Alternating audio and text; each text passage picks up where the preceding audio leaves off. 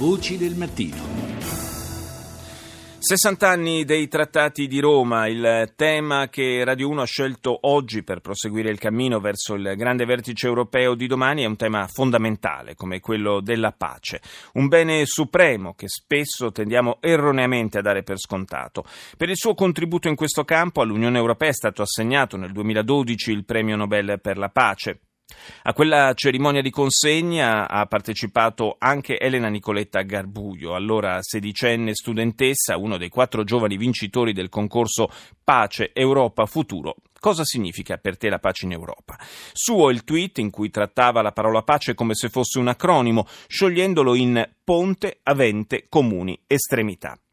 Ascoltiamo Elena oggi, a 4 anni di distanza, al microfono di Rita Pedizzi. La pace in Europa per me ha un significato assolutamente particolare, in quanto non si tratta solamente di un concetto un po' astratto, ideale, che si vive tutti i giorni, ma io l'ho vissuto proprio con mano andando a ritirare questo premio. Quindi sono riuscita non solamente a pensarlo, ma anche a visualizzarlo, conoscendo le persone che ho conosciuto, vivendo quei momenti che sono stati organizzati per ricordare la pace, per enfatizzarla, per promuoverla. Comunque ho visto che cosa viene fatto tutti i giorni per questa cosa ed è davvero incredibile. Cosa ha colpito? Io credo che magari possa aver colpito l'efficacia della brevità del messaggio e soprattutto l'idea di una pace come un ponte che appunto è quello che fa l'Unione Europea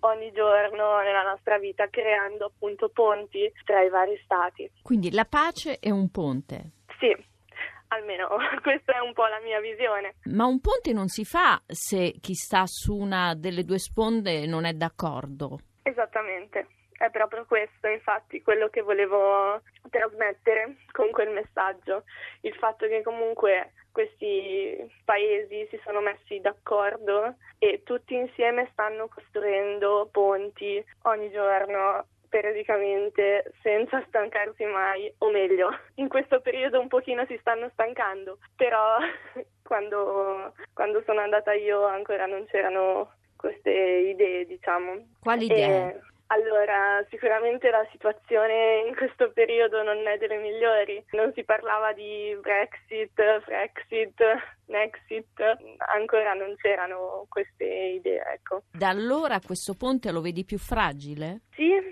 ma più che lo vedo più fragile ho paura di vederlo più fragile, perché comunque io spero che si possa invertire la direzione di marcia e capire che collaborando sicuramente si ottengono risultati migliori che andandosene. Purtroppo però è una realtà che vediamo e a cui potremmo dover prepararci. Tanti dei tuoi coetanei scelgono di andarsene. Io penso sicuramente che andare a fare esperienza all'estero sia un vantaggio aggiunto notevole, nel senso che anch'io spero di poter fare la mia esperienza, di passare un periodo fuori dall'Europa, di studio, di lavoro all'estero. Personalmente resterei in Europa. Certo, penso sia educativo, anche perché ormai viviamo in un mondo talmente interconnesso che non fare un'esperienza è un peccato, ci si perde tanto. Senza, chiaramente, non sto parlando di prendere e andarsene per non tornare mai più, però sicuramente trovo sia molto molto molto educativo fare un'esperienza di questo tipo. Cioè, non andrei al di fuori dell'Europa proprio come esperienza di vita. Alla fine sì, ritornerei qui, perché non lo so, trovo che sia il posto migliore, ora come ora. Buongiorno al professor Sandro Rogari, docente di storia contemporanea all'Università di Firenze. Professore, buongiorno. Buongiorno, buongiorno. Dunque, l'Unione Europea, se ne discute tanto in questi mesi, dei limiti, dei difetti, delle cose che andrebbero cambiate dell'Unione Europea, ma insomma questo è un dato inconfutabile, è una il cammino, diciamo, di avvicinamento tra i paesi del continente ci ha regalato, almeno nel perimetro appunto dell'Unione Europea, oltre 70 anni di pace, e questo, se guardiamo alla storia del nostro continente, non è proprio un fatto usuale. Certamente, lei ha toccato l'aspetto, uno degli aspetti più rilevanti della vicenda europea nella storia del secondo dopoguerra. Purtroppo questa parte del mezzo bicchiere pieno non viene adeguatamente considerata talora da alcuni settori dei movimenti dei cittadini europei, ma è un dato fondamentale e che non ha paragoni e non ha precedenti nella storia d'Europa di secoli di guerre e di conflitti, e quindi il fatto che in Europa quello che è stata il processo di integrazione europea, i trattati di Roma e prima dei trattati di Roma il Consiglio d'Europa e dopo fino ad arrivare all'Unione, a Maastricht, all'Unione, comunque ha consolidato dei rapporti di pace, di convivenza e anche in larga misura di cooperazione. Certo possiamo dire un cammino sufficiente, su questo io sono assolutamente d'accordo, però diciamo è un'insufficienza all'interno di enormi vantaggi, enormi passi avanti che l'Europa e i cittadini europei hanno fatto rispetto alla loro storia drammatica di guerre plurisecolari. In qualche caso l'allargamento dell'Unione Europea ha seguito anche, oltre a logiche di tipo economico, politico, ma anche ha seguito anche una logica di neutralizzazione di possibili tensioni. Sappiamo bene come i Balcani, proprio ai confini con l'Unione Europea, siano stati teatro negli anni 90 di una terribile guerra, di un terribile conflitto. Sono in atto negoziati per cercare di includere anche i restanti paesi dell'ex Jugoslavia rimasti fuori dall'Unione Europea. È diventato un po' un luogo veramente di neutralizzazione dei conflitti l'Unione Europea. Sì, è diventato un luogo di neutralizzazione dei conflitti su questo versante che dice lei, a partire dalla nascita dell'Unione. Poi sostanzialmente l'Unione nasce con Maastricht, con la fine della guerra fredda, la caduta del muro, la riunificazione della Germania. Sotto questo profilo, per questo versante, la politica estera dell'Unione avrebbe potuto essere più marcata. Purtroppo questo è uno dei deficit che noi ancora riscontriamo, cioè quando si tratta di andare a trattare questioni e aree di crisi di particolare interesse e di diretto interesse per l'Unione Europea, vedi Ucraina, vedi area balcanica, vedi Medio Oriente, l'Europa o è debole o è frazionata, e quindi sono ancora i singoli stati nazionali che svolgono delle politiche estere autonome, talvolta non convergenti con quelle di altri stati. Al tempo stesso il rovescio della medaglia, diciamo, di questo allargamento dei confini anche in funzione di neutralizzazione di potenziali conflitti comporta però anche l'accettazione del rischio di portarsi i conflitti in casa. Ah certo, su questo non c'è dubbio.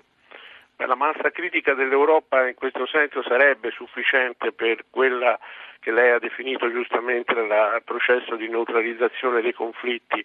La questione è un'altra, e cioè che le istituzioni europee, l'Unione che nasce nel 92 con gli accordi di Maastricht, in realtà si è sviluppata troppo rapidamente, senza adattare le proprie istituzioni e i propri processi decisionali interni ad un allargamento che l'ha portata dall'Europa dei 12, che era ancora quella, diciamo così, di Delors e degli anni 80 e che è stata fondante per ciò che riguarda l'Unione, all'Europa dei 28, oggi ahimè dei 27, e quindi questo allargamento repentino, rapido, molto per la verità funzionale per ciò che riguarda i paesi dell'ex area sovietica, ha fare una opzione di entrata in un'area comunitaria che veniva percepita come fortemente occidentalizzata, sì. In realtà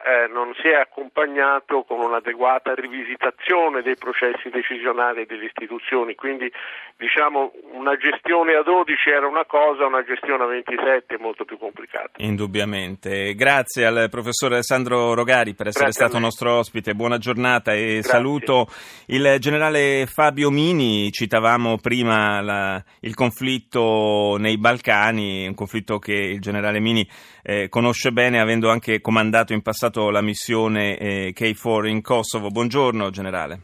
Buongiorno a voi tutti. Dicevamo in apertura di questo approfondimento sulla pace in Europa che l'Unione Europea di sicuro una cosa buona l'ha fatta, cioè ci ha regalato oltre 70 anni di pace. Ora, guardando avanti, generale, lei vede delle minacce potenziali alla pace del nostro continente? Sì, certo, ci sono, e sono esattamente poi quelle che abbiamo ereditato da quel periodo dei 70 anni di pace, dove c'erano anche dei problemi che non sono stati mai risolti. Non è che l'implosione dell'Unione Sovietica abbia poi portato dei benefici nel senso della democrazia, nel senso di altri valori occidentali. Per cui i rischi a venire sono esattamente quelli che dovevamo affrontare con la sicurezza. Molti anni prima. Io ricordo che, non so se è stato menzionato, ma nel 1954 l'Europa stava nascendo, stava per nascere come una comunità di difesa. Certo. E quello era il collante, era un collante da dopoguerra, sì, è vero, ma poi ne abbiamo cominciata, no, poi in quegli anni se ne stava cominciando un'altra che, voglio dire, non è stata una guerra mondiale molto combattuta in Europa, ma certo ha avuto le sue vittime anche in Europa. I Balcani sono un esempio. I Balcani sono Europa, così come la Russia è Europa. Noi ce ne vogliamo dimenticare, ma questo è il fatto. Ma la mancata nascita di questa comunità di difesa, anche se oggi si parla tanto, ma apparentemente con poco costrutto, di una forma di difesa comune europea, secondo lei è una... da che cosa è dipeso? Dalle gelosie nazionali dei paesi europei, o magari c'è stata anche una influenza esterna?